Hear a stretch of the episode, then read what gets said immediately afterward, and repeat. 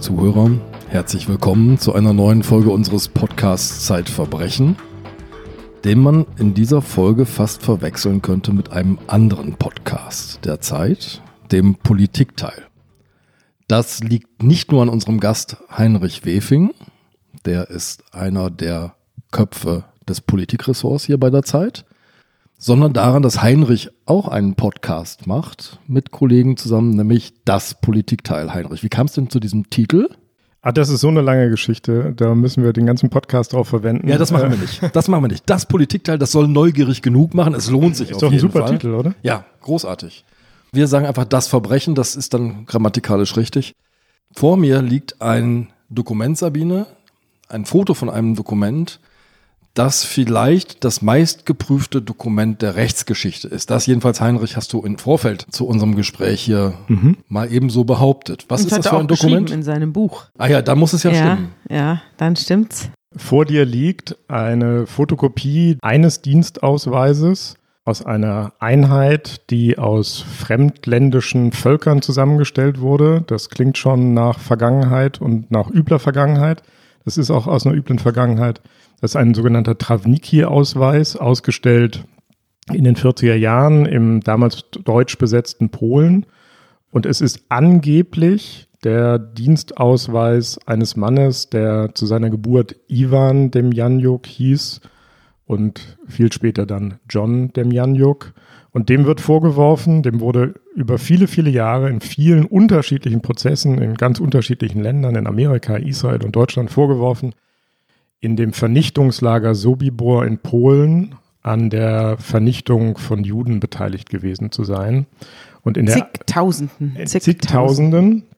Und zwar in der Anklageschrift, die dann in Deutschland verfasst wurde. Da stand sogar ziemlich genau, mindestens 28.060 Menschen seien in der Zeit getötet worden, in der er in diesem Vernichtungslager in Sobibor war. Das war gar nicht so lang, oder? Da war er gar nicht so Er war, lang. Wenn wir dem Urteil glauben, das am, ganz am Ende gesprochen worden ist, er war nicht lange in Sobibor. Auch das Vernichtungslager hat nicht lange bestanden. Das ist im Frühjahr 1942 entstanden und dann im Herbst 1943 nach einem Häftlingsaufstand abgebrannt worden. Die, alle Spuren wurden vernichtet auf Anweisung von Himmler und ein Birkenwäldchen oder ein Kiefernwäldchen wurde auf den Überresten des Lagers gepflanzt und erst heute ist daraus eine Erinnerungsstätte geworden. Also wenn man dorthin fährt, findet man nichts mehr vor von dem Lager. Von dem Lager selbst findet man nichts mehr vor und seit wenigen Jahren gibt es sowas ähnliches wie ein Memorial, eine Gedenkstätte, Hinweise darauf, dass es dieses Lager dort einmal gegeben hat, ja. Erzähl uns was von Ivan Demjanjuk. Was war das für ein Junge? Du hast ihn ja, also wir machen hier, das will ich gleich mal vorausschicken, keine historische Folge. Wir haben ja manchmal historische Fälle hier. In unserem Podcast, zum Beispiel über Vera Brüne, haben wir eine Folge gehabt. Aber das hier ist keine historische Folge, sondern eine sehr aktuelle, denn du hast ja den Herrn Demjanjuk selber gesehen und hast ihn auch selber beobachtet in einer Hauptverhandlung in München, die jetzt gar nicht so lange her ist.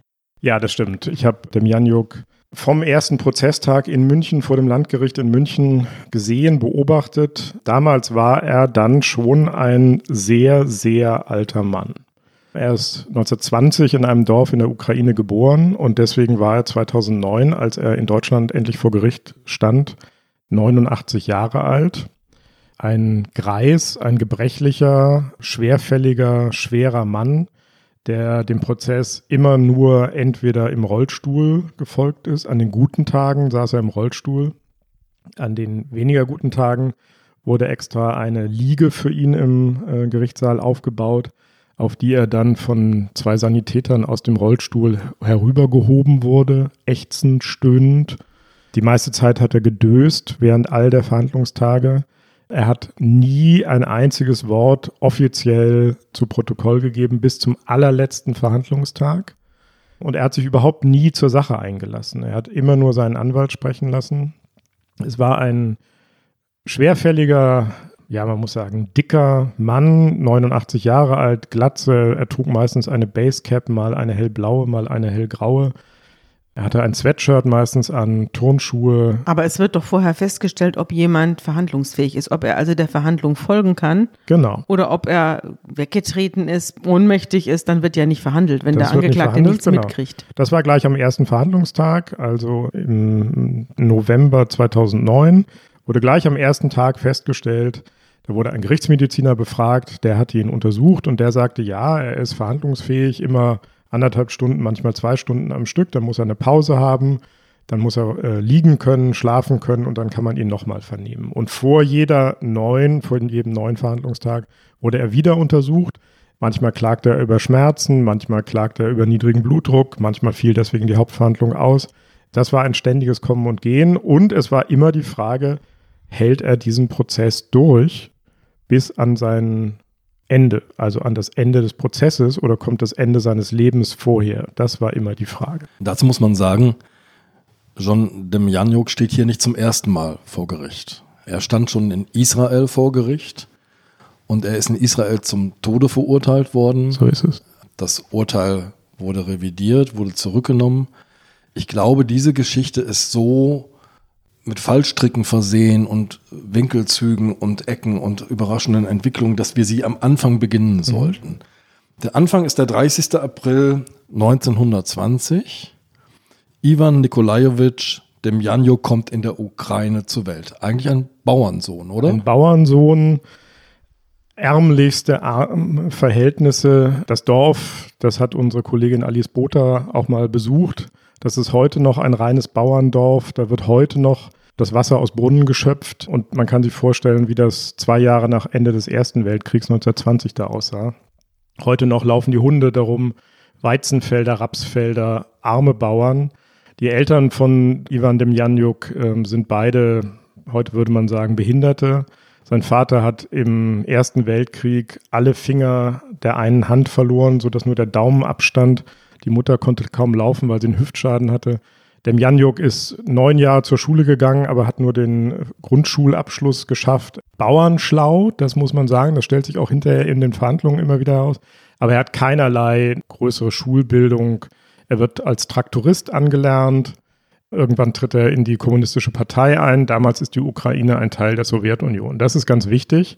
John Demjanjuk, Ivan Demjanjuk hat später gesagt, in seinem Leben habe er drei oder vier sehr schwere Zeiten erlebt. Und das ist, glaube ich, eine ziemliche Untertreibung. Die erste sehr schwere Zeit kommt, da ist er 13 Jahre alt. Da beginnt Stalin die Zwangskollektivierung der Landwirtschaft in der Sowjetunion. Und das trifft besonders schlimm die Ukraine. Das soll auch besonders schlimm die Ukraine treffen. Millionen Menschen sterben infolge einer Hungersnot, die auf diese Zwangskollektivierung folgt. Ja, das ist keine freundliche Agrarreform. Das ist Das war keine äh, zarte, sozial abgepufferte Sozialreform, äh, sondern das war brutal, mörderisch. In der Ukraine erinnert man sich daran als den Holodomor. Und das klingt nicht nur zufällig so ähnlich wie der Holocaust, sondern es gibt Schätzungen, dass 10 Millionen Menschen verhungert sind. Auch in seinem Dorf sind die Menschen verhungert. Seine Familie hat ihren Bauernhof für zwei, drei Laib Brot verschachert, weggegeben an die Kolchose. Er hat gesehen, wie die Menschen um ihn herum verhungert sind. Er hat hinterher erzählt, er hat sich von Mäusen und Ratten ernährt. Andere haben versucht, Rinde von den Bäumen zu kratzen, um irgendwie zu essen zu haben, um überleben zu können. Er überlebt, seine Familie überlebt auch. Aber ich glaube, man kann sagen, er hat in diesem Moment etwas gelernt, was er sein ganzes Leben lang nicht vergessen hat und was er immer wieder angewandt hat. Er hat gelernt zu überleben in einer furchtbaren Zeit. ein unbedingter Lebenswille. Der Wille, unbedingt irgendwie durchzukommen, so schrecklich die Dinge auch sind und die Dinge bleiben schrecklich.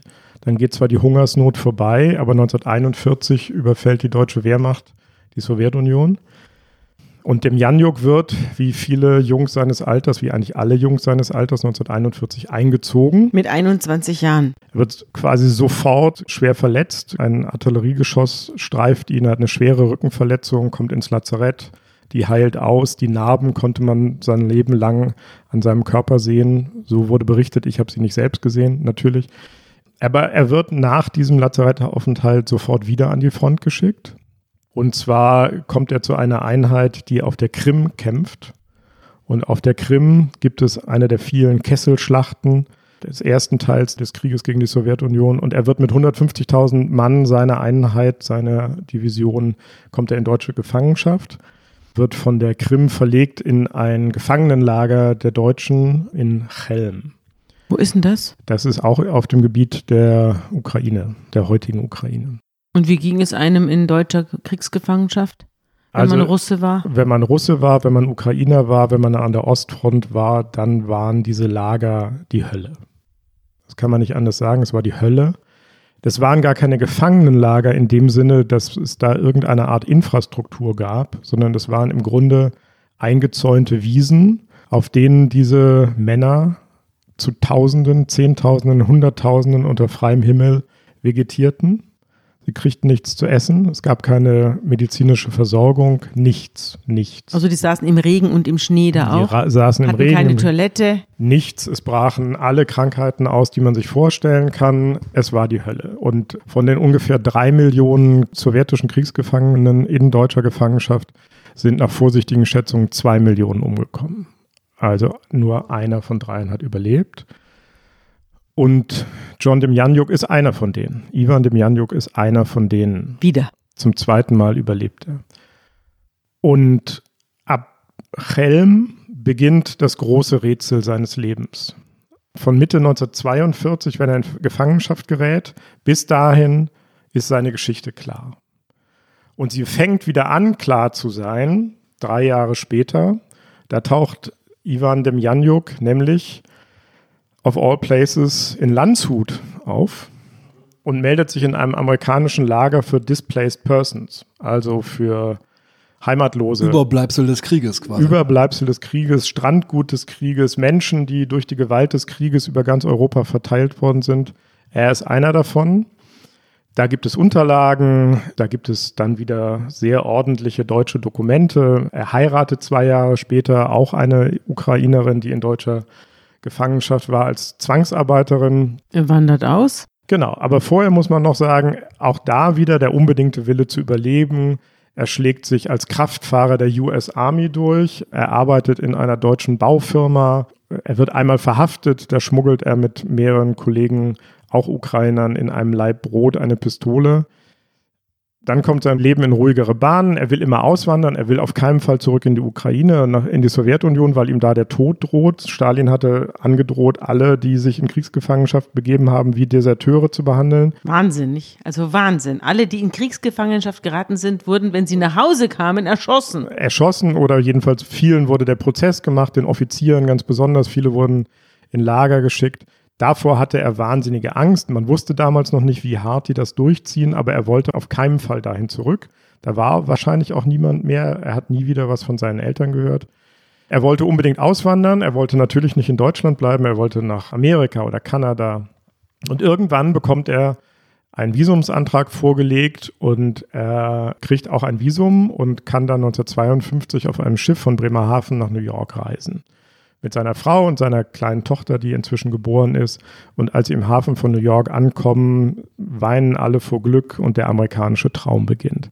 Eins ist noch ganz wichtig, das muss man im Hinterkopf behalten, weil das sehr, sehr wichtig sein wird. In dem Visumsantrag, da muss er nicht nur seinen Namen und seinen Geburtstag und den Namen seiner Frau eintragen, sondern da muss er auch notieren, wo er vor der Antragstellung alles gelebt hat und er schreibt seinen Geburtsort rein und er schreibt Landshut rein und für die Zeit von 1939 bis 1946 oder 45 schreibt er einen kleinen Ort in Polen ein, nämlich Sobibor. Sobibor.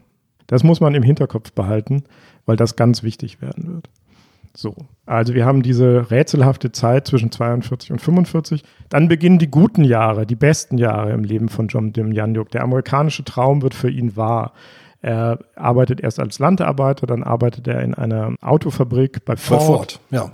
bei Ford in Cleveland, in einer riesigen Fabrik, schwerste körperliche Arbeit, aber sein Leben ist friedlich, sein Leben ist sicher, das Geld kommt, er hat genug Geld, um sich irgendwann ein Häuschen zu kaufen, er kriegt noch zwei weitere Kinder, er geht regelmäßig in die Kirche, er hat einen wunderbaren, üppig blühenden Garten, davon gibt es Fotos und auch Filmaufnahmen.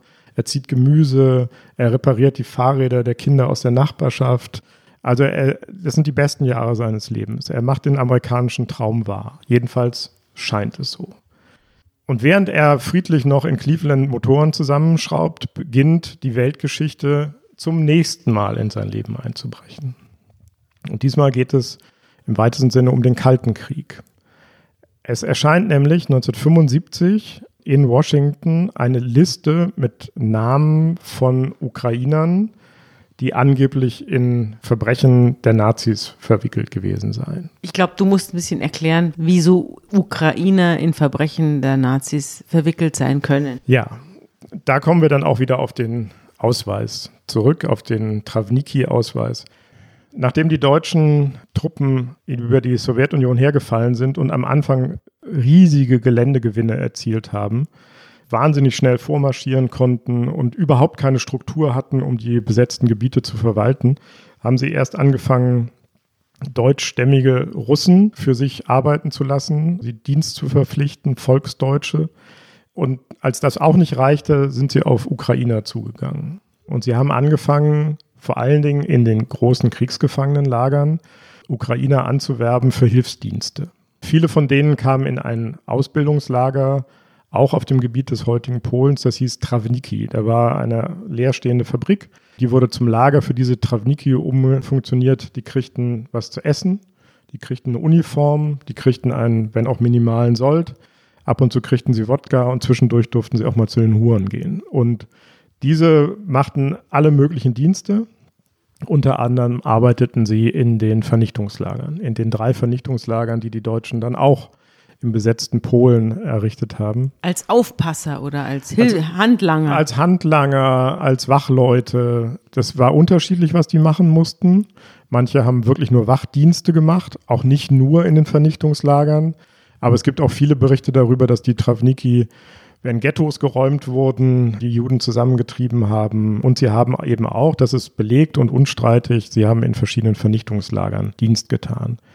In Sobibor, in dem anderen Vernichtungslager Belzec und in dem dritten Lager Treblinka, das auch noch eine große Rolle spielen wird. Also viele Ukrainer waren nachweislich sozusagen Kollaborateure, die mit den Nazis zusammen Verbrechen gegen die Menschlichkeit begangen haben. Und das wurde in dieser Liste dokumentiert. Da wurden Namen genannt, Fotos und da tauchte auch unser Ivan Demjanjuk auf, der seit seiner Einbürgerung nach Amerika sich John Demjanjuk nannte. Mit einem Jugendbild. Und mit dem Hinweis, er lebt in der Nähe von Cleveland, Ohio und seinem Geburtsort und seinem Geburtsdatum. Die Zeit präsentiert die Edition Wissenschaftsthriller die acht Bände der Zeitedition versprechen Hochspannung auf ganz besondere Art. Jeder einzelne Band bietet packenden Krimistoff vor dem Hintergrund eines wissenschaftlichen Forschungsgebiets, wie zum Beispiel der Gentechnik oder der Neurologie. Ergänzend enthält jeder Band ein exklusives Nachwort, in dem ein Zeitautor den Wahrheitsgehalt des Thrillers analysiert. Diese Edition ist ab sofort bestellbar unter shop.zeit.de slash thriller. Ich möchte eine Frage stellen, die man, glaube ich, in dieser Folge des Podcasts mehrfach stellen muss. Da ist ein ukrainischer Bauernjunge, der wird zum Kriegsdienst eingezogen, der kämpft, der gerät in Gefangenschaft, der kommt möglicherweise aus einem Gefangenenlager in ein Ausbildungslager nach Travniki, der wird in den Dienst der SS gestellt. Die Frage, die immer wieder gestellt wird in diesen Prozessen, hatte der eine Wahl, Nein zu sagen? Das ist genau die zentrale, entscheidende Frage, von der alles abhängt am Ende und die in den deutschen Prozess, den ich dann besucht habe und beobachtet habe, die ganz entscheidende Rolle spielt. 70 Jahre später. 70 Jahre später. Und die einfache Antwort ist, wir wissen es nicht. Wir wissen nicht genau, wie die Umstände waren. Wir können sie uns ungefähr abstrakt vorstellen. Also da sind Leute, die haben gerade den Krieg verloren, so glauben sie jedenfalls, sehen um sich herum die Männer sterben wie Fliegen.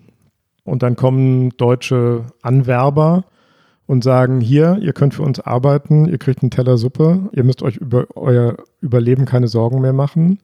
Wollt ihr ja oder nein? Andreas, hat man dann die Wahl? Ist das überhaupt eine Situation, in der man wählen kann? Ist es nicht völlig klar, was man tut? Aber ich würde sagen, sich in den Dienst der Deutschen zu stellen und in dieses Ausbildungslager nach Travniki zu gehen, ist die eine Sache. Und da zu sagen, ja, will ich. Ich will verdammt nochmal überleben.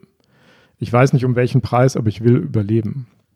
Die andere Frage, auf die es dann im Prozess am Ende in Deutschland ankam, ist die Frage, beteiligst du dich auch am Völkermord an den Juden?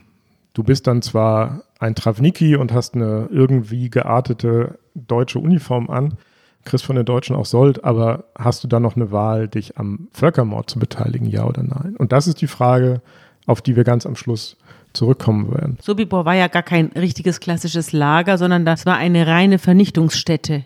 Die Züge mit den Juden, mit den eingesperrten Juden kamen an, die wurden rausgeholt und wurden sofort vernichtet, wurden sofort in die Gift- und Gaskammern gedrängt und gestoßen und geschoben und dann wurden sie sofort begraben oder verbrannt. Ganz so genau. lief das. Ganz also da genau. war kein Aufenthalt oder keine Unterkunft, sondern es war einfach Richtig. nur eine Endstation und Zerstörung und Vernichtung dieser Menschen. Genau, es war eine reine Todesmaschine. Und deswegen ist es auch wichtig, immer zu sagen, wir haben so die Vorstellung Konzentrationslager, das ist irgendwas zwischen Ravensbrück und Auschwitz, wo die Menschen, die da gefangen gehalten und auch sehr, sehr zahlreich zu Tode gebracht worden sind, die in Massen umgebracht worden sind. Aber viele von denen haben da Wochen oder Monate lang noch Zwangsarbeit geleistet. Manche wurden für Menschenexperimente, für medizinische Experimente dort gefangen gehalten. Manche mussten Zwangsarbeit leisten in irgendwelchen äh, Fabriken. Das alles gibt es in diesen drei Vernichtungslagern nicht. Die Vernichtungslager sind genau wie du sagst, Sabine, rein darauf ausgelegt, ein möglichst effektives, schnelles, zügiges Töten zu ermöglichen.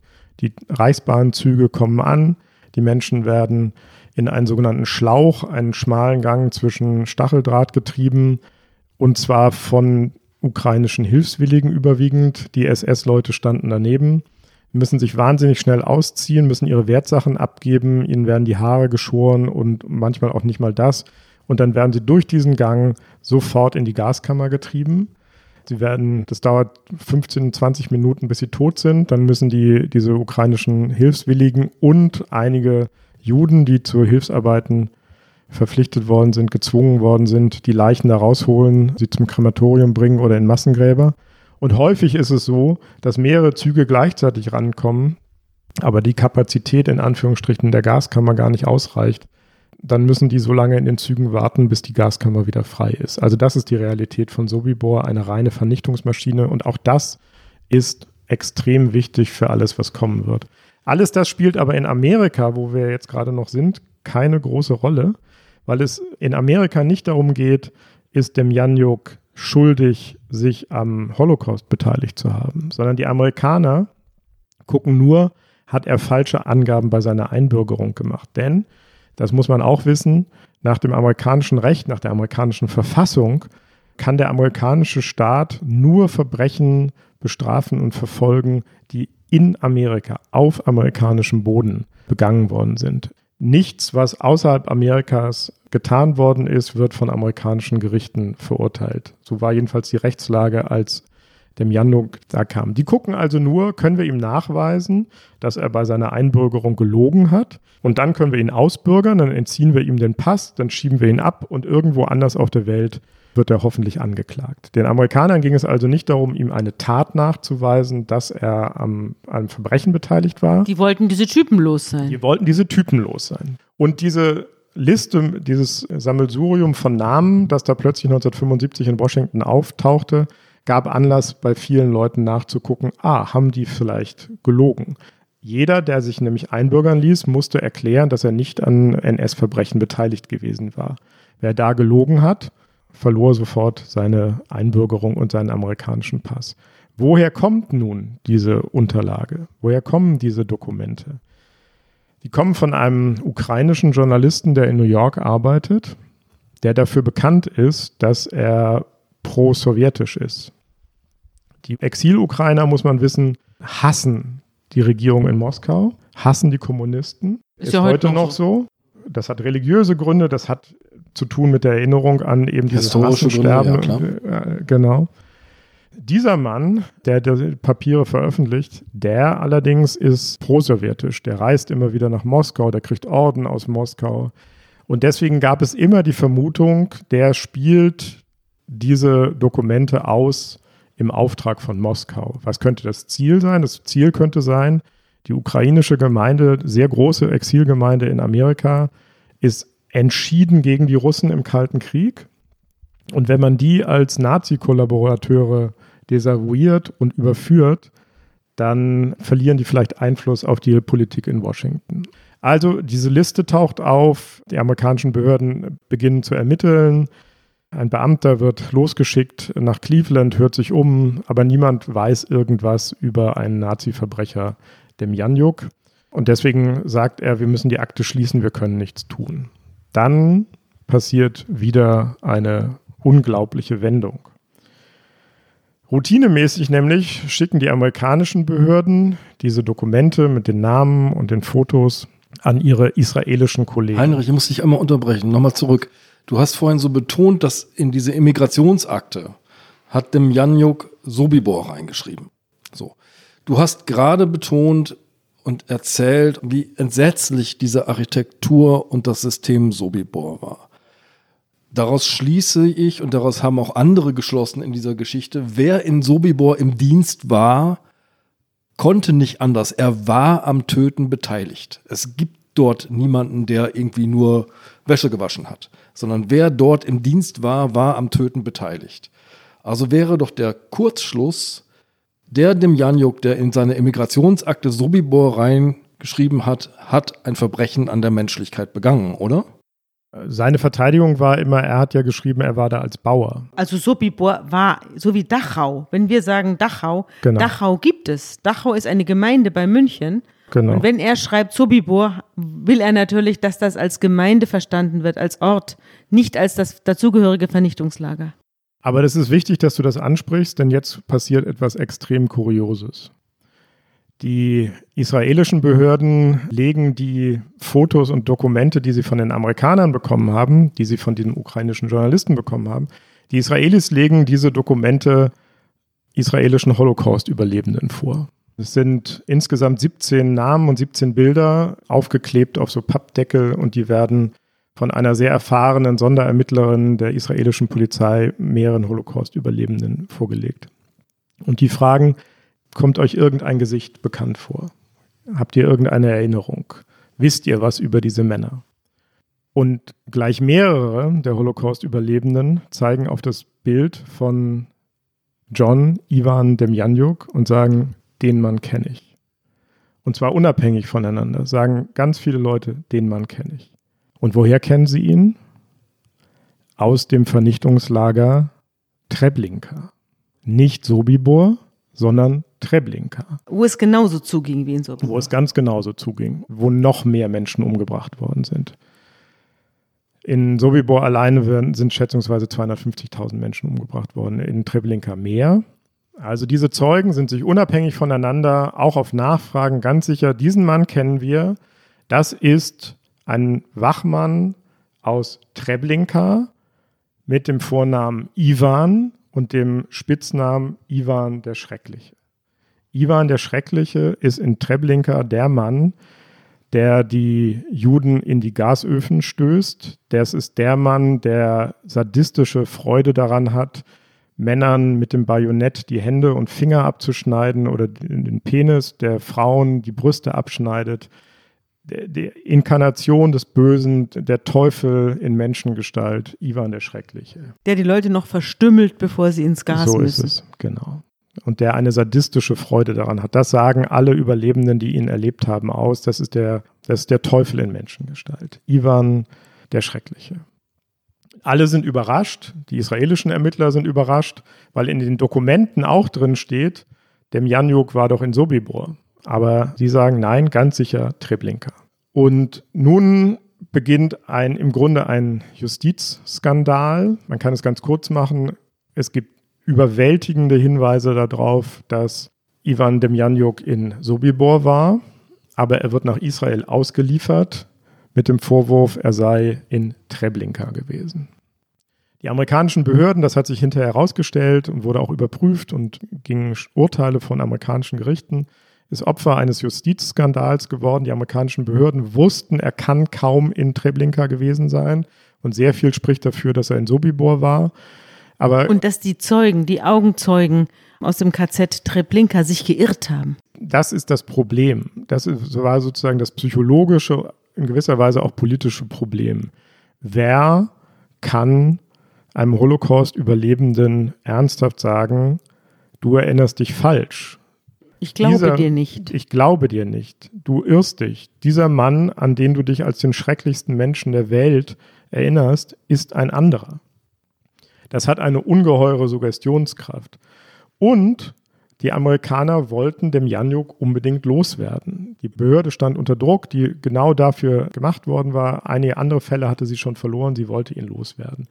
Und sie wussten, wenn ihm der Prozess gemacht wird in Israel, dann droht ihm die Todesstrafe. Und sie haben ihn trotzdem, sie haben ihn den Pass aberkannt, sie haben ihn in ein Flugzeug gesetzt und er ist nach Israel ausgeflogen. worden. Und es wurden Akten unterschlagen. Es wurden Akten unterschlagen. Es gibt einen Bericht von einem der beteiligten Beamten im amerikanischen Justizministerium, der vehement dafür plädiert, diesen Fall anders zu bewerten, der vehement dafür plädiert, ihn nicht nach Israel auszuliefern, aber es wird auf ihn nicht gehört. Und so landet John Demjanjuk am 27. Februar 1986 in einem Flugzeug und wird nach Israel ausgeflogen. Und in Israel erwartet ihn eine riesige Journalistenmenge und es ist ein Prozess vorbereitet worden, der ein zweiter Eichmann-Prozess werden sollte. Adolf Eichmann, der Organisator, der Mastermind der Judenvernichtung, war in Israel vor Gericht gestanden und ist da verurteilt worden. 61. 25 Jahre vorher. Da ist für Israel etwas ganz Entscheidendes passiert in diesem Eichmann-Prozess. Die Erinnerung an den Holocaust wurde lebendig. Der Staat Israel zeigte, er kann selber diese Leute vor Gericht stellen. Und in gewisser Weise die israelische Justiz besiegt das Böse. Ja, ganz wichtiger Moment. Und sowas ähnliches sollte eine Generation später auch mit dem Janjuk gemacht werden. Der Prozess wurde live übertragen im Fernsehen, was es außer bei Eichmann vielleicht noch nie gegeben hat. Er wurde auch nicht in einem Gerichtssaal abgehalten, sondern er wurde durchgeführt in einem umfunktionierten Kinosaal, dem größten Saal, der zur Verfügung stand. Die öffentliche Meinung war brutal gegen Demjanjuk und alle, die im Gerichtssaal saßen oder das sich am Fernseher oder im Radio anhörten, es war eine ungeheure emotionale Anspannung. Wer hat ihn denn verteidigt? Welcher Verteidiger traut sich denn in so einen Hexenkessel? Das ist eine sozusagen fast auch eine Geschichte für sich und die spielt auch gleich noch eine große Rolle.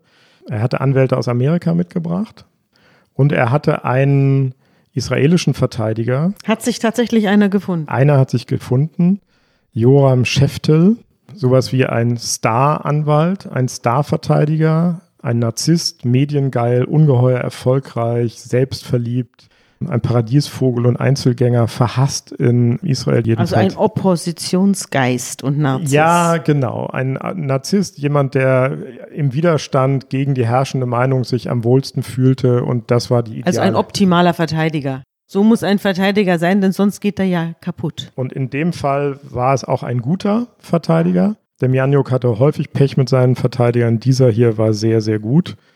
Aber zunächst sah es auch so aus, als habe er keine Chance. Es gab zwei Beweisstücke. Der eine war der Dienstausweis aus Travniki, von dem wir schon gesprochen haben. Es gibt noch weitere Unterlagen. Sein Name ist verzeichnet in Dienstplänen in diesem Travniki-Lager. Da werden Abordnungen verzeichnet und immer mit der gleichen Dienstnummer und der Dienstausweis trägt hier 1393. 1393. Aber in Israel gab es noch was anderes. Es gab nicht nur den Dienstausweis, sondern es gab Zeugen. Es gab Überlebende des Holocaust, Überlebende des Vernichtungslagers Treblinka, die ihn in der Akte identifiziert hatten und die ihm jetzt gegenüberstanden im Gerichtssaal. Ungeheure Emotionen, Menschen sind in Ohnmacht gefallen. Es gibt Filmaufnahmen darüber in der sehr guten Netflix-Dokumentation The Devil Next Door sieht man diese Szenen aus dem israelischen Gerichtssaal. Da kommen dir die Tränen. Es kommen da dir die, Tränen, noch ja. heute. Und die vielleicht irrste Situation ist an einem Verhandlungstag am 25. Februar 1987. Da tritt ein Holocaust-Überlebender dem Janjuk gegenüber, Eliahu Rosenberg. Seine ganze Familie ist von den Nazis getötet worden. Und er hat seine Aussage gemacht, hat seine Zeit in Treblinka geschildert. Er war einer von denen, von den ganz wenigen, die von den Nazis, als sie aus dem Zug kamen, nicht in den Schlauch geschickt wurden zum Tod, sondern ganz wenige wurden aussortiert, die mussten arbeiten im Grunde Sklavenarbeiter. Und er war. Die mussten, glaube ich, auch die Leichen hinterschleppen, ne? Die zu den die Gruben. Leichen aus der, genau, aus den. Man muss vielleicht auch dazu sagen, dass aus diesen Lagern nur eine Handvoll Leute überlebt haben. Also es gab Richtig. gar nicht viele. Es gab nicht viele.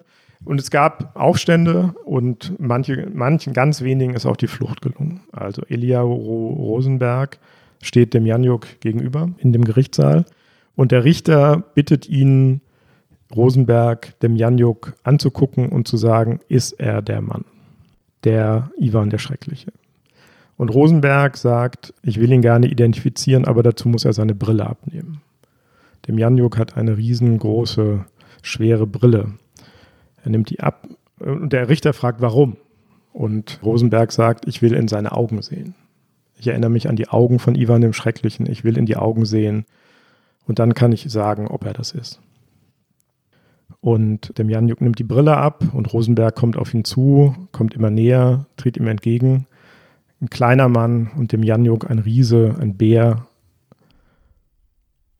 Die Anspannung ist am größten und dann streckt dem Janjuk Rosenberg die Hand entgegen und sagt Shalom, Frieden. Und Rosenberg ist außer sich von dieser Provokation, dieser, er findet es eine Ungeheuerlichkeit, schlägt die Hand weg. Wie kannst du es wagen, du Mörder? Und dann beruhigen sich alle wieder ein bisschen, bisschen. Und dann guckt er ihm in die Augen und geht zurück an seinen Platz und sagt dem Richter, ich habe diese Augen wiedererkannt. Das sind die mörderischen Augen von Ivan dem Schrecklichen. Kein Zweifel. Kein Zweifel ist möglich. In Wahrheit aber ist sehr wohl Zweifel möglich. Und zwar auch an der Erinnerung von Rosenberg. Und hier stellt sich eine der vielen fundamentalen Fragen, wie viel zählen die Erinnerungen eines Überlebenden? Viel später nämlich taucht ein Bericht, oder gar nicht so viel später, noch während des Prozesses taucht ein Bericht auf, handschriftlich geschrieben von eben dem Rosenberg, selbst geschrieben im Dezember 1945. Da hat Rosenberg aufgeschrieben, wie er sich an Treblinka erinnert und was bei dem Häftlingsaufstand, den es auch in Treblinka gegeben hat, passiert ist. Und in dem handschriftlichen Brief von Elia Rosenberg steht, dass Ivan der Schreckliche beim Häftlingsaufstand 1943 in Treblinka getötet worden ist. Mit einem Spaten. Wie kann er dann die mörderischen Augen wiedererkannt haben? Und er wird das gefragt von dem Anwalt von dem Janjuk.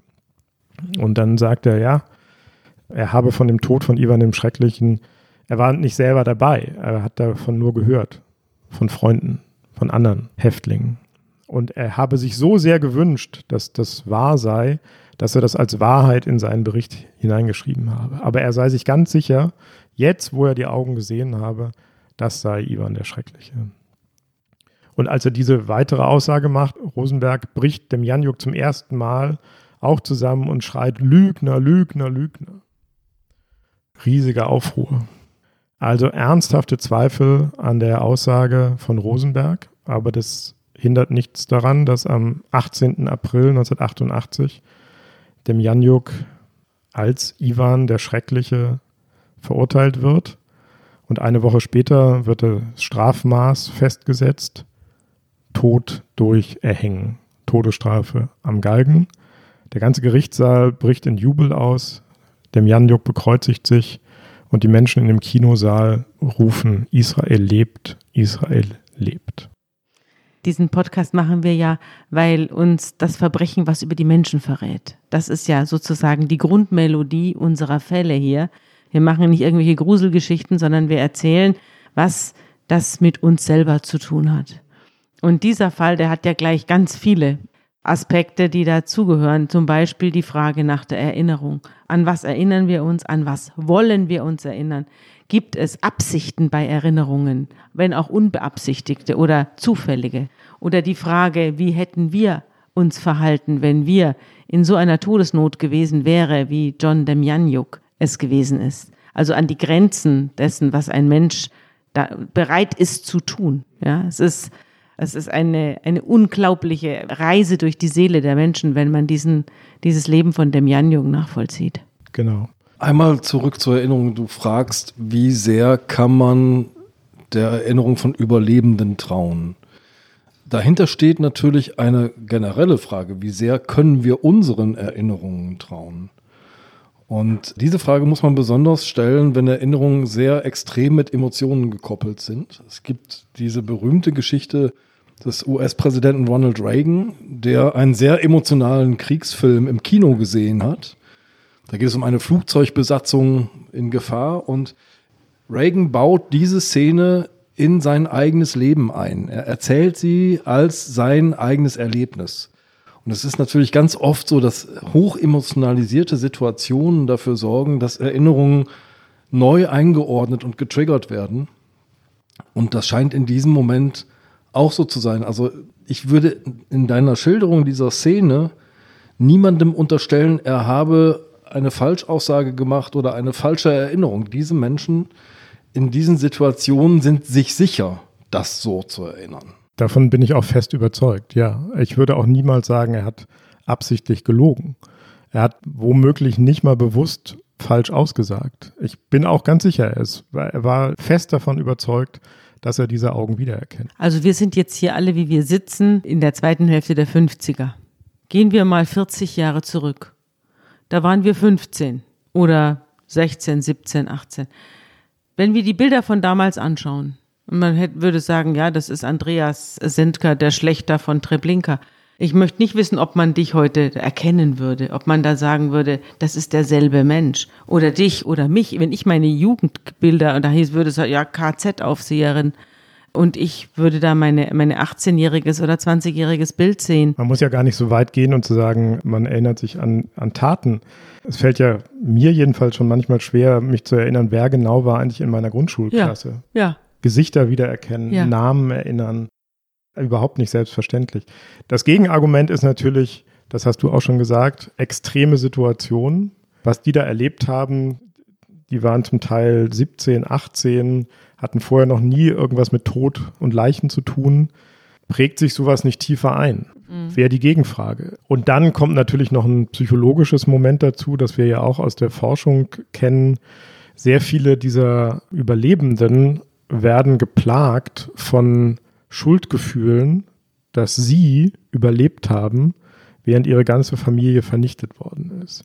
Die machen sich quasi Vorwürfe. Auch darauf kommen wir nachher noch zurück im Münchner Prozess. Und die psychologische Situation wäre dann zu sagen, ich habe als einziger überlebt, ich fühle mich schuldig, jetzt habe ich den Täter vor mir, einen der Täter vor mir. Das ist die, die einmalige Gelegenheit, irgendwas beizutragen zur Aufarbeitung des Holocaust.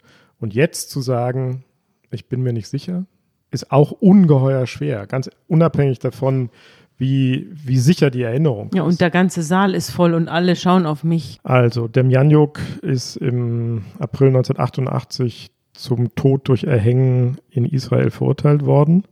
Und sofort reichen seine Anwälte Revision ein. Und die Sache wandert zum Supreme Court, zum höchsten Gericht in Israel. Zu so einer Art Bundesgerichtshof. Bundesgerichtshof, Verfassungsgericht, alles in einem. Mhm. Ja. Israel ist ein sehr gut funktionierender liberaler Rechtsstaat und natürlich kommt dem Janjuk die Chance zur Revision, wie auch der ganze Prozess vorher sehr fair war. Er hatte Anwälte, die hatten alle Möglichkeiten, Beweis zu erheben. Es wurden ungeheuer viele Zeugen angehört, auch für Demjanjuk. Also jetzt der nächste Schritt, Revision. Und wieder wie im ganzen Leben von John Demjanjuk bricht die Weltgeschichte ein. Es gibt wieder zwei sehr bizarre Wendungen, die alles auf den Kopf stellen. Und beide hängen eng miteinander zusammen. Die eine Wendung, Joram Scheftel, sein Anwalt, Demjanjuks Anwalt, hat einen zweiten Verteidiger gewonnen. Einen, der ganz anders ist als er. Ein ehemaliger Richter, ein nüchterner, jetzt als Anwalt zugelassener Mann, sehr hoch ange angesehen, ne? Hoch angesehen, Dorf Eitan. Der kommt dazu, um die Revision mit zu vertreten. Und zwar im Herbst 1988. Also das ist ein riesiger Erfolg für Demjanjuk und es gibt große Hoffnung, dass das vielleicht die Wendung bringt. Es bringt auch die Wendung, aber auf eine extrem unvorhergesehene Weise. Wenige Wochen nachdem er nämlich das Mandat übernommen hat, betritt Dov Eitan ein Hochhaus in Tel Aviv und kurz danach stürzt er aus dem Hochhaus und ist tot.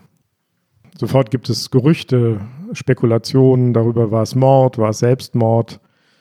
Heute ist die gängige Vermutung, dass er dem extremen Druck nicht gewachsen war. Er war plötzlich, stand total im Rampenlicht der Öffentlichkeit. Und heute gibt es die Vermutung, dass er homosexuell war und fürchtete, als Homosexueller sozusagen enttarnt zu werden und dass er sich deswegen das Leben genommen hat. Wie auch immer, er ist tot, er fällt als Anwalt aus und trotzdem ist es ein Glücksfall für Demjanjuk. Das klingt schrecklich zynisch. Warum ist es ein Glücksfall? Weil noch etwas Wahnsinniges passiert. Bei der Beisetzung von Aitan gibt es eine Säureattacke. Ein anderer Holocaust-Überlebender stürzt auf Schäftel, Demjanjuks Anwalt, zu, schüttet ihm Salzsäure ins Gesicht, verletzt ihn schwer, sein Auge ist gefährdet, kann nur durch Notoperationen in Spezialkrankenhäusern in Boston gerettet werden. Da sieht man auch mal, welchem Hass dieser Verteidiger ausgesetzt absolut, war. Absolut, absolut. Der war ein Outlaw. Richtig. Und warum ist auch das, auch diese Attacke ein Glücksfall für Demjanjuk? Weil daraufhin auf Scheftels Antrag, weil er im Krankenhaus liegt, der Prozess nach hinten verschoben wird. Es gibt also eine Verzögerung. Und ich habe das gesagt, die Beisetzung ist am 1. Dezember 1988. Was passiert 1988? In Polen. Wieder bricht die Weltgeschichte in diesen abenteuerlichen Fall ein. Im Sommer 1988 beginnen Verhandlungen zwischen der verbotenen Gewerkschaft Solidarität und der polnischen Regierung. Es ist der Beginn des Endes des Ostblocks. Gorbatschow kommt an die Macht, Glasnost, Perestroika, die Archive im Ostblock öffnen sich. Die Mauer fällt. Deutschland wird wiedervereinigt, Polen wird demokratisch, die Sowjetunion bricht zusammen, aber in Russland öffnen sich die Archive. Und das gibt zwei Staatsanwälten, israelischen Staatsanwälten, die Gelegenheit, in russischen Archiven, in ehemals sowjetischen Archiven nach neuen Unterlagen zu suchen zu diesem Fall. Und diese beiden Staatsanwälte heißen Michael Schaket und Daphna Beinwoll und sie werden fündig. Sie finden 15.000 Seiten Dokumente, vor allen Dingen über Treblinka. Und unter diesen Dokumenten sind die Aussagen von 37 Männern, die als Travniki und Zwangsarbeiter in Treblinka waren. Und alle sagen, ja, wir kannten Ivan den Schrecklichen, und alle sagen, dessen Nachname war nicht Demjanjuk, sondern Marchenko. Ivan Marchenko. Ivan der Schreckliche ist also ein anderer. Und aufgrund dieser Dokumente spricht der Supreme Court unter enormen Schwierigkeiten und mit sehr großen Vorbehalten sieben Jahre nach der Auslieferung im Juli 1993 dem Janjuk frei sah denn dieser Marchenko aus wie Demjanjuk? Es gibt eine gewisse Ähnlichkeit. Es ist so ein ähnlicher Typus, breitschultrig, großer, schwerer Mann, kahlgeschorener Schädel, breites, flaches Gesicht. Ja, es gibt eine gewisse Ähnlichkeit. Aber. Was ist denn aus diesem Marchenko geworden? Dessen Spuren verlieren sich. In den Aussagen, die sich in den russischen Archiven finden, gibt es einen Mann, der sagt, er sei mit Marchenko zusammen auch nach Westeuropa äh, gekommen und habe ihn zuletzt im Hafen von Triest gesehen. Also der ist davongekommen. Angeblich ist er davongekommen. Andere Zeugen sagen, er ist umgebracht worden oder ist gestorben. Niemand weiß es. Niemand hat je wieder was von Matschenko gehört. Und jetzt kommt Schäftel aus dem Krankenhaus mit, äh, mit geheilten Augen genau. und stellt fest, der Fall hat sich zu seinen Gunsten gelöst, während Richtig. er in der Klinik war. Ja, er war dann schon wieder raus, aber in Wahrheit muss man sagen, Wer jetzt im Grunde der Rechtsstaatsheld ist nicht Schäftel, der Anwalt, sondern sind die Staatsanwälte, die sich aufgemacht haben, trotz all des Drucks auf diesen Prozess auch nach entlastenden Dokumenten zu suchen und sie zu finden und sie einzuführen und die Richter des obersten Gerichts Israels davon zu überzeugen, dass der Mann, dem ein zweiter Eichmann-Prozess gemacht werden sollte, freigesprochen werden muss. Ja, Und aber das ist ein Triumph für den israelischen Rechtsstaat, Ja, würde ich absolut. sagen, Ja. dass er das schafft, zu sagen, wir haben Zweifel und diese Zweifel gelten für den Angeklagten Demjanjuk, du bist ein freier Mann. Ja, aber um mal Schäftels Anteil nicht zu schmindern, ihm ist es ja gelungen, diesen Richter mit ins Boot zu nehmen. Also diesen Richter, Absolut. der dann aus dem Turm gesprungen ist. Und der hat ja auch mitgemacht, weil er Zweifel hatte an der Rechtmäßigkeit des Urteils. Absolut, absolut. Äh, es gab viele Zweifel. Es gab viele Zweifel am Dienstausweis. Es gab, wie gesagt, massive Zweifel auch an den Aussagen. Und am Ende wird Demjanjuk freigesprochen. Er hat Jahre um Jahre in der Todeszelle in Israel gesessen. Und jetzt wird er in Handschellen und einer kugelsicheren Weste wieder zum Flughafen gefahren. Er kommt als letzter Passagier ins Flugzeug rein. Eine El Al-Maschine nach Washington oder New York, weiß ich nicht mehr genau.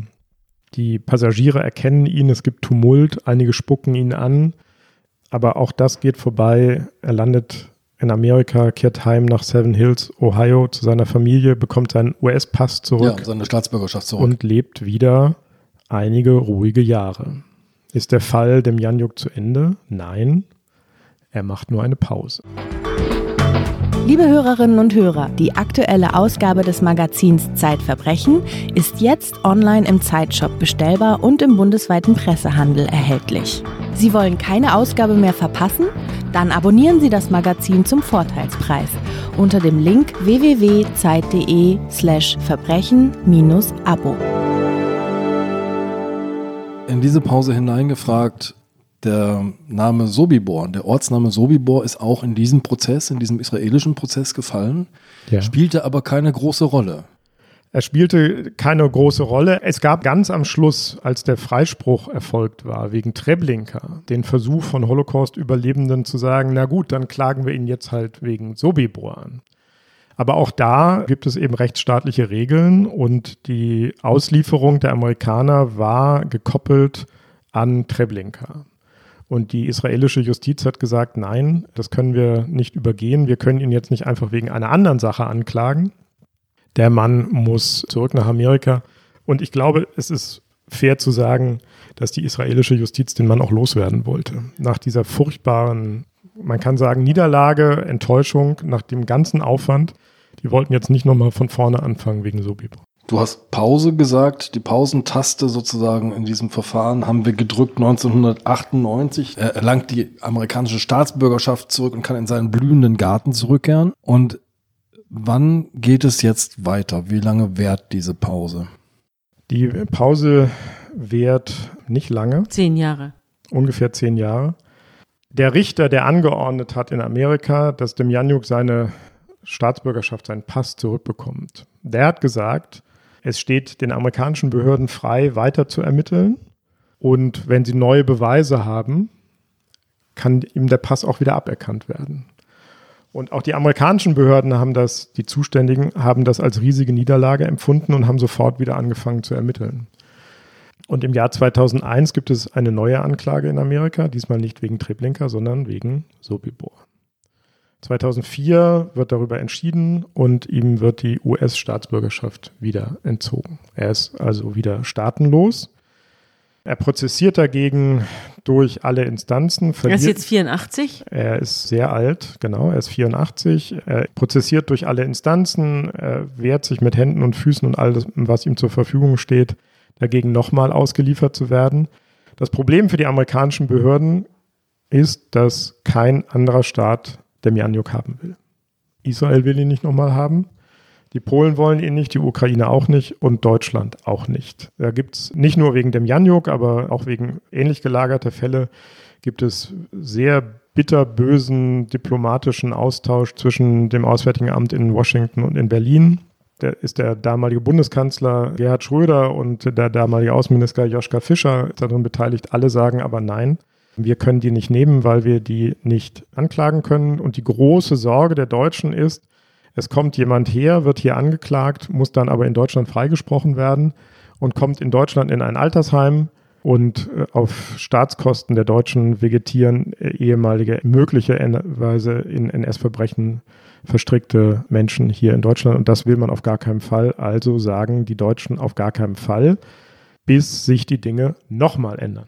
Ja, ich kann mir auch vorstellen, dass die Deutschen sich selber nicht im Spiegel angucken können, wenn sie jetzt irgendwelche Ukrainer, die vor 70 Jahren als Handlanger dazu gezwungen worden sind, in, in KZs Dienst zu tun, wenn sie die jetzt groß anklagen als alte Leute und ihre eigenen Großverbrecher haben sie massenweise davonkommen lassen in den 60er Jahren. Ganz genau. Das steckt ja auch dahinter, oder? Das steckt auch dahinter. Und das ist einer der großen Fragezeichen hinter dem Prozess, der jetzt in Deutschland losgeht. Heinrich, du hast jetzt ganz lange die Gegenwehr der Deutschen, wir wollen den Mann hier nicht, mhm. geschildert. Und jetzt sagst du, geht es in Deutschland wieder los. Wie kommt es zu dieser Wende?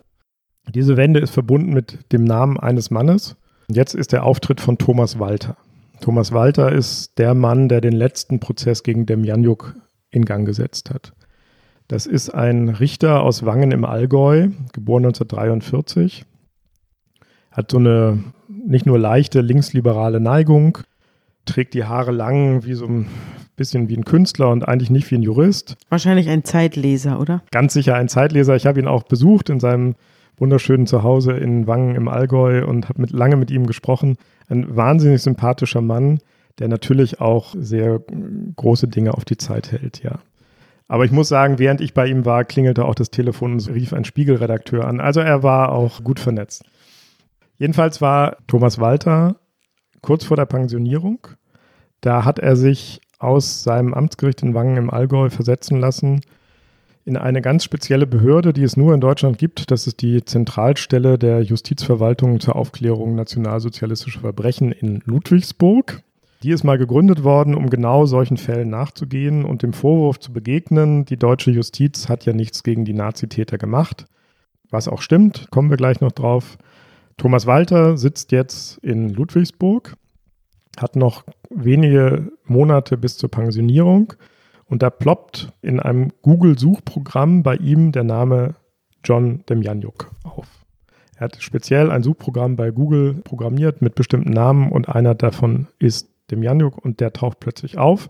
Und er ruft bei den amerikanischen Kollegen an und sagt, was ist mit dem Demjanjuk los? Und die sagen ihm, wir wollen ihn loswerden. Könnt ihr das nicht machen? Wir haben ihm die Staatsbürgerschaft aberkannt. Könnt ihr ihn nicht nehmen? Und Thomas Walter ist halt einer, der neu da in die Zentralstelle kommt, der auch so einen rebellischen Geist hat oder einen Widerspruchsgeist entwickelt, der in seiner Jugend als Student stark geprägt war von den Auschwitz-Prozessen und von den wenigen deutschen Juristen, die versucht haben, eine Aufarbeitung der NS-Verbrechen in Gang zu setzen. Fritz Bauer war ein großes Vorbild für ihn, der die Auschwitz-Prozesse in Gang gesetzt hat. So, und der Thomas Walter fängt also an nachzudenken, wie können wir Demjanjuk nach Deutschland holen und ihm hier den Prozess machen.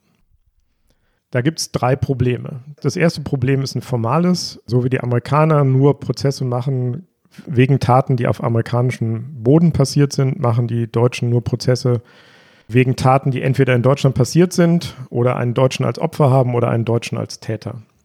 Der Mianjuk war kein Deutscher. Sobibor war zwar deutsch besetzt, aber lag nicht in Deutschland. Dann hat er also versucht herauszufinden, ob unter den Opfern in Sobibor Deutsche waren. Und er stellte fest, ja, und das lässt sich auch relativ leicht nachweisen, denn der ganze Holocaust ist ja auch eine gigantische bürokratische Operation. Irrsinn, ja. Irrsinnig. Und es gibt exakte Namenslisten von jedem Transport, der aus Deutschland oder in besetzten Gebieten in einem Vernichtungslager ankommt, fein säuberlich aufgezählt, wie viele Leute, Alter, Geburtsdatum, Namen und von wo kommen sie. Und diese Listen geht er durch und vor allen Dingen guckt er sich an Transporte, die aus dem besetzten Niederlanden nach Sobibor gehen. Und in diesen Transportlisten finden sich Namen von deutschen Juden, die vor dem Krieg aus Deutschland in die Niederlande geflohen sind, dann von den Deutschen sozusagen wieder eingeholt wurden und nach Sobibor geschafft wurden. Also Deutsche sind unter den Opfern. Es gibt einen Anknüpfungspunkt für deutsches Strafrecht. Zweites Problem, die Beweislage. Es gibt nur wenige Dokumente. Das hat man schon in Israel gesehen. Der Dienstausweis ist sehr umstritten. Und das Erinnerungsvermögen der Zeugen ist sehr fragwürdig. Auch das hat man in Israel gesehen. Also ist ein großes Problem. Und darüber hinaus hat es nie ein Geständnis von Demjanjuk gegeben. Er hat immer bestritten, dass er irgendwas mit diesen Taten zu tun hat. Also die Beweislage ist schwierig. Und es gibt noch ein drittes Problem und das ist das, was du eben angesprochen hast, Sabine. Es ist üblich gewesen in der deutschen Nachkriegsjustiz, dass NS-Verbrechen immer so angeguckt wurden wie ganz normale Taten auch. Und das bedeutete vor allen Dingen, dass auch bei Verbrechen in Konzentrationslagern oder Vernichtungslagern immer gefordert wurde, dass man eine konkrete einzelne Tat ja. Nachweisen kann. Also es reicht nicht zu sagen, man ist dort gewesen, man stand in Auschwitz an der Rampe und hat selektiert, sondern es musste immer gesagt werden, an dem und dem Tag das und das Opfer namentlich bekannt, Tatumstände. Und nur wenn das sich nachweisen ließ, dann wurde verurteilt. Und deswegen wurde in aller Regel nicht verurteilt.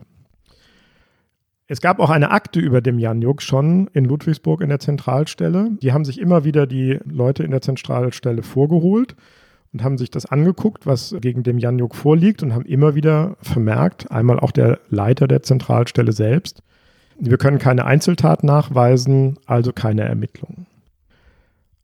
Aber Thomas Walter will das nicht akzeptieren. Er denkt darüber nach, was ist die Tat? Natürlich brauchst du für einen normalen Mord, brauchst du sozusagen den Finger am Abdruck oder äh, den Spaten in der Hand, mit dem du jemanden erschlägst. Du musst es individuell einer Person zuordnen, damit du ihm auch individuell Schuld nachweisen kannst. So ist das deutsche Strafrecht gebaut. Ohne Tat kein Täter und keine Strafe. Aber Thomas Walter guckt sich dann eben die Struktur des Lagers an, des Vernichtungslagers und kommt zu dem Schluss, das Lager ist die Tat. Also, es hat dann ein anderer Jurist, der sich damit befasst hat, mal so formuliert, ein Jude, der in Sobibor ankam und in den Schlauch hineinkam, war so sicher dem Tod geweiht, wie jemand, auf dessen Kopf man aus nächster Nähe eine Gewehrkugel abfeuert. Es gab kein Entrinnen. Es gab auch nichts anderes als das Sterben dort. Nichts anderes. Und deswegen die Theorie, der Ansatz, das Lager ist die Tat. Und jeder, der im Lager tätig war, hat sich an der Tat beteiligt, war entweder Täter oder Beihelfer. Und als sie auf diesen Gedanken gekommen waren und als Thomas Walter seinen Behördenchef davon überzeugt hat und dann die Staatsanwaltschaft in München und das Gericht in München, plötzlich hatte man einen Zugang, um all der Leute, ohne die die Vernichtungsmaschinerie nicht funktioniert, habhaft werden zu können. Es bleibt das Problem, das du angesprochen hast, Sabine, dass über Jahrzehnte alle freigesprochen worden sind oder mit ganz niedrigen Strafen davongekommen sind. Andere Travniki, die Chefs der Travniki, nur die obersten Chefs von Sobibor haben Haftstrafen bekommen. Fast alle sind freigesprochen worden oder haben ganz niedrige Strafen bekommen. Und jetzt die verrückte Situation nach Jahrzehnten, der kleinste der kleinen Fische wird angeklagt. Kann das eigentlich sein? Das ist die Frage, die sich dann im Prozess unter anderem auch stellt. Aber jetzt hat man eine Handhabe. Ja, jetzt darf ich dich aber kurz unterbrechen, ja. weil jetzt würde mich mal deine persönliche Meinung interessieren. Du bist ja da drin gesessen und hast das über Monate verfolgt, bist immer wieder nach München geflogen, hast ja auch ein Buch geschrieben über den Fall Demjanjuk. Und übrigens ein sehr lesenswertes Buch. Ich habe es gelesen im Vorfeld. Und jetzt würde mich mal interessieren, du tust das ja alles sehr genau auseinander. Da merkt man auch, dass du ein Jurist bist. Du beleuchtest alle Seiten. Es ist ein riesen Zickzack. Du läufst immer von einer Seite zur anderen und erklärst jeden Standpunkt. Jetzt würde mich mal interessieren, wie es dir selber gegangen ist, als du da drin gesessen hast ist diese Irrfahrt, die, dein, die deine Argumentation nimmt, oder die Irrfahrt ist es nicht, sondern diese, diesen Slalom, den deine Argumentation nimmt, ist das auch deine innere Befindlichkeit gewesen? Das war absolut meine innere Befindlichkeit. Ich glaube, ich habe noch nie in einem Text, das ist jetzt ein langer Text geworden, aber noch nie in einem Text so viele Fragezeichen verwandt, weil ständig waren auch in meinem Kopf Fragezeichen.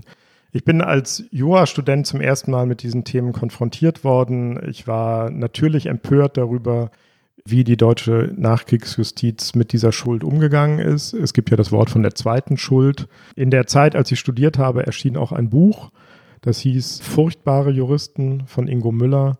Und das schildert, wie auch die Juristen verstrickt waren in den Holocaust. Also die Verwicklung der deutschen Justiz in den Holocaust und das Fehlen der Aufarbeitung des Holocaust durch die deutsche Justiz ist ein ungeheurer Skandal. Daran gibt es keinen Zweifel. Aber ich war tatsächlich immer wieder hin und her geworfen. Ich schreibe darüber auch in dem Buch.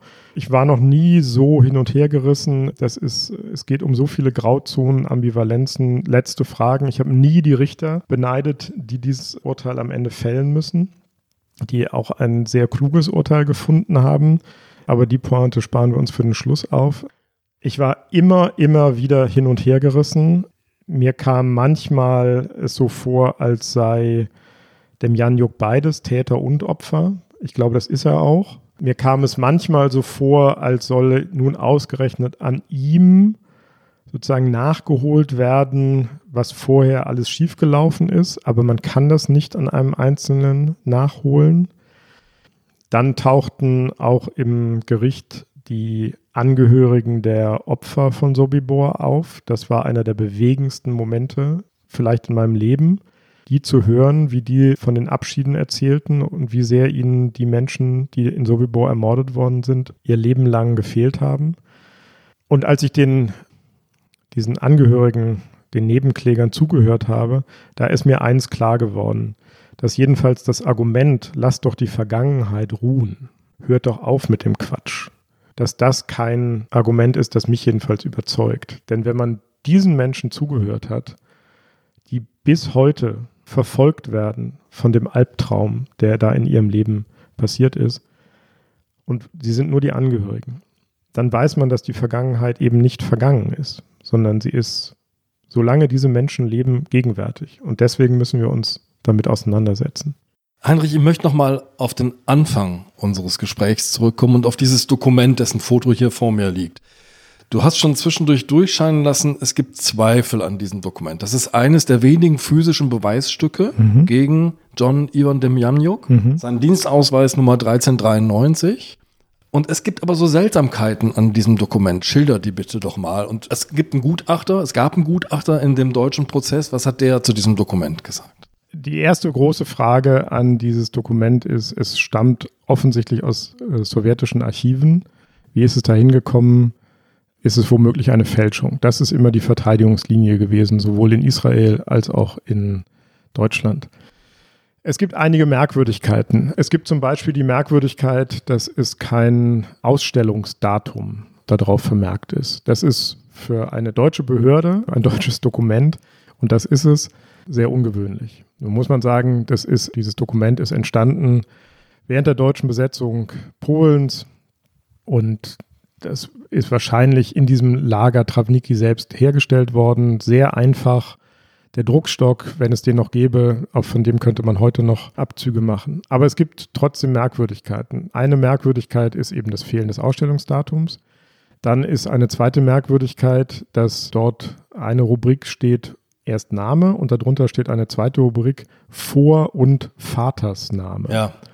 Ein Begriff, den ich vorher noch nie gehört mhm. hatte, über den sehr viel diskutiert Mutterland, wurde. ja, Vatersname. Es wurde dann im Der Prozess, steht auch nicht in vergleichbaren Travniki-Ausweisen. Doch, er steht in vergleichbaren Travniki-Ausweisen, steht er auch. Das war dann das, was der Gerichtsgutachter begutachtet hat. Aber dass das überhaupt vorkommt, dieser Name, dieser Begriff, das ist sehr ungewöhnlich. Es wurde dann vor Gericht behauptet, das sei ein Begriff, den es unter Volksdeutschen in Süd- und Südosteuropa viel gegeben habe. Dann scheint auch die Größe 1,75 kaum zu stimmen, denn dem Janjuk war eher über 1,80. Aber das sind alles nur so Fragen. Das ist kein Beweis, dass es eine Fälschung ist. Aber hier steht auch Narbe auf dem Rücken und du hast ja von der Kriegsverletzung von dem Janjuk erzählt. Stimmt. Das Foto ist offensichtlich auch einmal von dem Pass abgelöst worden und dann wieder eingeklebt worden. Es gibt einen Stempel, der auf dem Dokument und auf dem Foto ist. Und dieser Stempel ist so leicht gegeneinander verschoben, verkantet, so wie das Bild jetzt eingeklebt ist. Ja, das sind alles nur so Marginalien, die man alle erklären kann. Die Kontrollfrage ist, warum sollte der sowjetische Geheimdienst eine riesige Operation starten, um ausgerechnet diesen einen kleinen Travniki zu überführen und diesen hergelaufenen Fortarbeiter John Demjanjuk zu denunzieren. Und selbst wenn man annimmt, das Reich des Bösen unternimmt alles, um das zu tun und die Ukrainer in Amerika zu desavouieren, dann bleibt immer noch die Frage, warum haben sie dann nicht Dokumente gefälscht, die nachweisen, dass Ivan Demjanjuk in Treblinka war? Aus den sowjetischen Archiven kamen immer nur Unterlagen, die auf Sobibor hinwiesen. Also ich halte die Fälschungsthese für wenig plausibel. Der Gutachter hat es auch gesagt. Allerdings war sein Auftrag, das hat wiederum die Verteidigung angemerkt, sein Auftrag war nur, diesen Dienstausweis mit drei anderen Travniki-Dienstausweisen zu vergleichen und zu sagen, ob das authentisch ist. Und dieser Nachweis konnte erbracht werden. Er konnte nicht sagen, das ist wirklich keine Fälschung, sondern es ist ein authentischer Dienstausweis. Aber wie soll man das auch nachweisen? Die Schreibmaschine, mit der das geschrieben ist, ist zum ersten Mal 1930 auf den Markt gekommen. Die Tinte ist handelsüblich. Also das alles ist authentisch, scheint aus der Zeit zu sein. Aber wenn man die These hat, dass ein gigantischer Geheimdienstapparat zur Verfügung steht, um alles zu fälschen, was man will, kann man sich natürlich auch so eine handelsübliche Schreibmaschine und die Tinte aus der Zeit besorgen. Also es gibt leise Zweifel an dem Dienstausweis. Es gab auch viele Gutachten in Israel, sehr renommierte Schrift- und Dokumentengutachter. Einige davon haben gesagt, Sie haben eher Zweifel. Einige haben gesagt, das ist mit Sicherheit keine Fälschung. Also da gibt es keine letzte Gewissheit. In Deutschland ist dann noch ein weiterer Beweis aufgetaucht, und zwar ein anderer Travniki, ein uralter Mann, auch sehr gebrechlich, der selber sagte, er könne sich nicht mehr genau daran erinnern, was er heute Morgen zum Frühstück gegessen hat, aber der sich genau daran erinnern konnte, dass er mit Ivan dem Janjuk in einer anderen Einheit zusammen gedient hat, und zwar in Flossenbürg in einem anderen Außenlager. Also da ist jedenfalls die Verbindung von dem Janjuk zu Travniki. Dieser Nagorny, Alex Nagorny, ist dann auch gebeten worden, dem Janjuk zu identifizieren. Auch er ist zum hingegangen, auch da wurde die Brille abgenommen. Dieser Zeuge hat gesagt, dieser Mann hier hat keine Ähnlichkeit mit dem Ivan dem Janjuk, den ich vor 70 Jahren kennengelernt habe, aber auch damit ist nichts bewiesen. Es gibt sehr, sehr viele Indizien, das ist meine Wahrnehmung und ich bin inzwischen davon überzeugt, Ivan Demjanjuk, John Demjanjuk war in Sobibor, er war dort Travniki, er war ein kleines Rädchen in diesem Vernichtungslager, daran habe ich keinen Zweifel. Es gibt eine Szene, die du schilderst, da steht Demjanjuk, glaube ich, Journalisten gegenüber und es gibt ganz wenige Momente, wo er sich überhaupt äußert und da sagt er ihnen, ich bin nicht Hitler, also was wollt ihr eigentlich? Ja. Das ist sogar der einzige Moment, wo er überhaupt mal sich geäußert hat, bis zum letzten Verhandlungstag. Da wurde er in seinem Rollstuhl in einer Verhandlungspause, wenn ich mich recht entsinne, von einem Raum in einen anderen geschoben und an den Journalisten vorbeigeschoben, was normalerweise nicht vorkam. Es war ein Tag, an dem er eher wach war er guckte die Journalisten an. Ich war selber nicht dabei, aber es gibt Fernsehaufnahmen davon. Er hat so eine Art Grinsen im Gesicht und spricht mit diesem wahnsinnig schweren russisch-ukrainischen Akzent, den er immer hatte in seinem Englisch. I'm not Hitler, so what's the matter with you? Und dann verstummt er wieder, lächelt so leicht und sagt nie wieder irgendwas. Hat natürlich den Nagel auf den Kopf getroffen, ne? Und er hat absolut den Nagel auf den Kopf getroffen. Es klingt eher wie so eine komisch dahingesagte Scherzwort. Aber in Wahrheit ist es natürlich ganz genau so, was hängt ihr mir den Holocaust an oder warum kümmert ihr euch so sehr um meine Rolle im Holocaust? Warum habt ihr diejenigen, die ihn wirklich in Gang gesetzt haben, nicht verfolgt? Was soll dieser ganze Prozess? Es ist in einer Zeile, in zwei Sätzen genau der Nagel auf den Kopf getroffen, ja. Aber das führt zu dieser Frage, die wir schon mal gestellt haben, nämlich die Frage, ist jemand, der in einem solchen System als Kriegsgefangener landet, der Befehle entgegennimmt, individuell schuldig. Es gibt so eine Kurzformel für das Dilemma der Travnicki. Diese Formel heißt Tod oder Töten. Mhm. Stimmt diese Formel? Kann man individuelle Schuld zuweisen? Welchen Eindruck hast du gewonnen, nachdem du diesen langen Prozess begleitet hast? Das war am Ende der Punkt, an dem ich selber am längsten herumgedacht habe. Und ich glaube, das Gericht auch, alle, glaube ich, die sich das angeschaut haben. Und ich fand, dass die Staatsanwaltschaft und die Nebenklägervertreter darüber fast aufreizend lässig hinweggegangen sind. Die Frage ist doch tatsächlich, ist das nicht eine Situation, wo man gar nicht anders kann, als selber sterben oder andere Leute umbringen. Man muss sich das nochmal vor Augen führen. Der Mann ist 21 oder 22 in deutsche Kriegsgefangenschaft geraten. Er ist jetzt 23. Er ist in einem Lager eingesetzt, das zum maschinellen Töten da ist. Um ihn herum stehen SS-Leute, Hunde, Stacheldraht, ein Minenfeld um das Lager herum. Im Grunde verlangt die Staatsanwaltschaft von ihm die Entscheidung zu fliehen und sein Leben selbst aufs Spiel zu setzen oder er macht sich schuldig. Ist ja auch eine groteske Situation. Der sitzt in einem Gerichtssaal, in dem Leute, die von diesem ganzen Situation damals keine Ahnung haben, über ihn zu Gericht sitzen. Das sind alles Nachkriegskinder, äh, Deutschland Wunderlandkinder, die morgens und mittags und abends jeweils 3000 Kalorien zu sich nehmen und, äh, und die Füße hochlegen um, um 5 Uhr abends. Und die sagen jetzt, du hättest dich damals opfern müssen, weil sowas tut man nicht. Ja. Und man muss sich das nochmal klar machen. Er ist nicht mitten in einer großen Stadt, wo er untertauchen kann, sondern dieses Vernichtungslager liegt mitten in den Wäldern. Er müsste sich durchschlagen. Das ist von Deutschen besetzt. Er wäre sofort unter Verdacht. Es hat Versuche gegeben zu fliehen. Manche wurden erschossen, manche wurden zurückgebracht, manche wurden ausgepeitscht. Also manche wurden auch begnadigt und durften ihren Dienst wieder weitermachen. Es führte nicht automatisch zum Tod, wenn man floh. Das wurde dann auch argumentiert. Aber zu erwarten von jemandem, du musst dich diesen Befehlen entziehen, sonst wirst du verurteilt, sonst machst du dich strafbar. Ich fand, darüber ist zumindest zu wenig nachgedacht worden. Und über den Gedanken, dass das sowas ist, was die Juristen einen Notstand nennen, ein, ein tragisches Dilemma. Darauf hätte man, glaube ich, noch mehr Zeit verwenden müssen und auch mehr Argumente verwenden müssen. Das Gegenargument ist immer, dass man sagt, wenn alle mitmachen, dann funktioniert das. Wenn sich alle verweigern, dann bricht sofort die Tötungsmaschine zusammen. Und in dieser Argumentation, die da aufgebaut worden ist, das Lager ist die Tat, sind natürlich auch die Lokomotivführer der Reichsbahn Täter oder jedenfalls Gehilfen. Und da hätte man sich schon vielleicht eher fragen können, konnten die sich entziehen. Aber dieser halbverhungerte, von den Deutschen gefangen genommene Typ, dem zu sagen, du musst fliehen, flieh gefälligst oder du machst dich schuldig, das finde ich persönlich eigentlich zu hart. Je mehr ich dir zuhöre, desto mehr denke ich, dass das Lager nicht nur die Tat ist, sondern zugleich auch die Tatwaffe. Eine Maschine, eine entsetzliche Maschine. Genau. Zu welchem Urteil sind die Richter gelangt? Am 12. Mai 2011 wurde das Urteil verkündet. Morgens wurde John Demjanjuk wieder im Rollstuhl hereingekarrt, wieder mit seiner Baseballkappe, diesmal mit einer dunklen Sonnenbrille. Und zum allerersten Mal wurde er nicht etwas abseits von der Richterbank hingestellt, sondern er wurde an den Zeugentisch vis-à-vis -vis der Richterbank geschoben.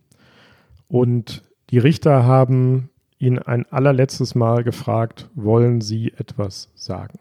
Das wurde ihm dann immer auf Ukrainisch übersetzt. Es gab immer so einen Flüsterton. Das war die Dolmetscherin, die ihm jedes Wort ins Ukrainische übersetzte. Das war jetzt auch wieder so. Und vor allen Dingen die Nebenkläger hatten immer genau darauf gehofft, dass er sein Schweigen bricht, dass er endlich spricht, dass er sich zu der Tat bekennt, wenigstens zu der Tat bekennt. Oder auch, dass er sagt, ich war ein armes Schwein. Das hätte natürlich auch sein Anwalt zur Hauptargumentationsliege in dir machen können. Ja, er war dort, wir geben alles zu, aber was sollte er denn machen?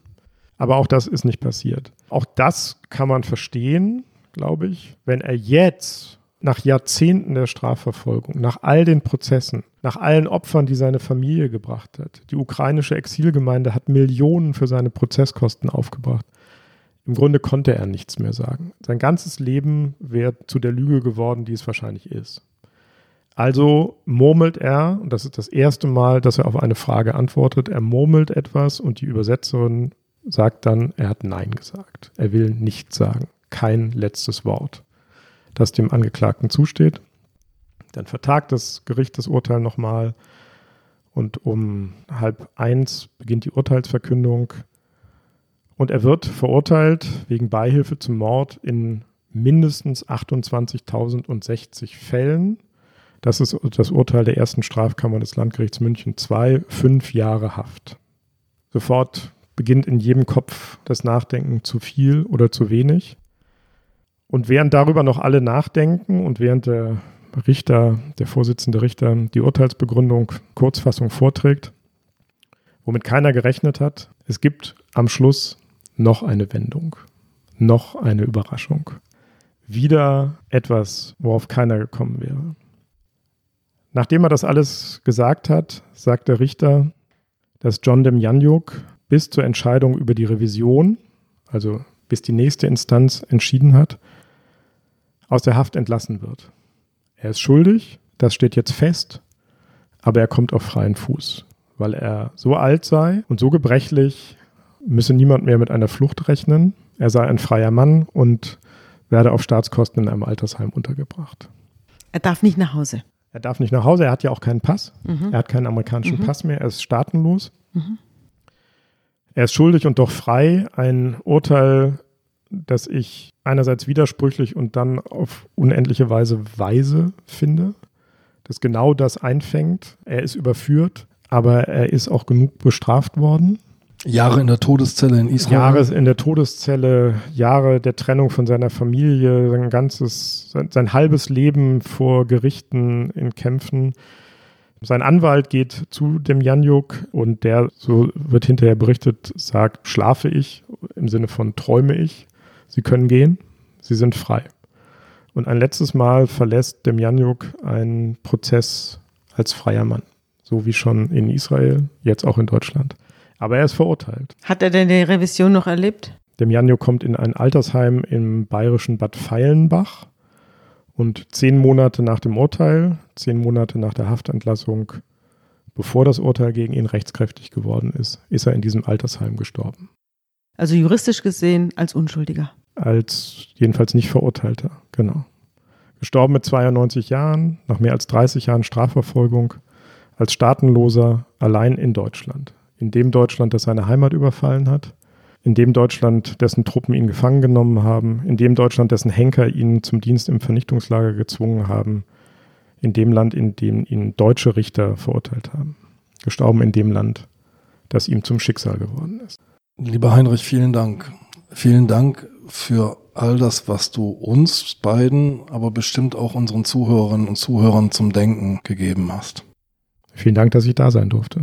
Euch beiden. Ja, und wie diese, die gerade die NS-Fälle zeigen, ist das Böse eben nicht das andere, sondern das Böse ist in jedem und es gibt eben Umstände, die wecken es auf. Danke, dass du da warst. Tschüss, mach's gut. Danke Sabine, danke Andreas.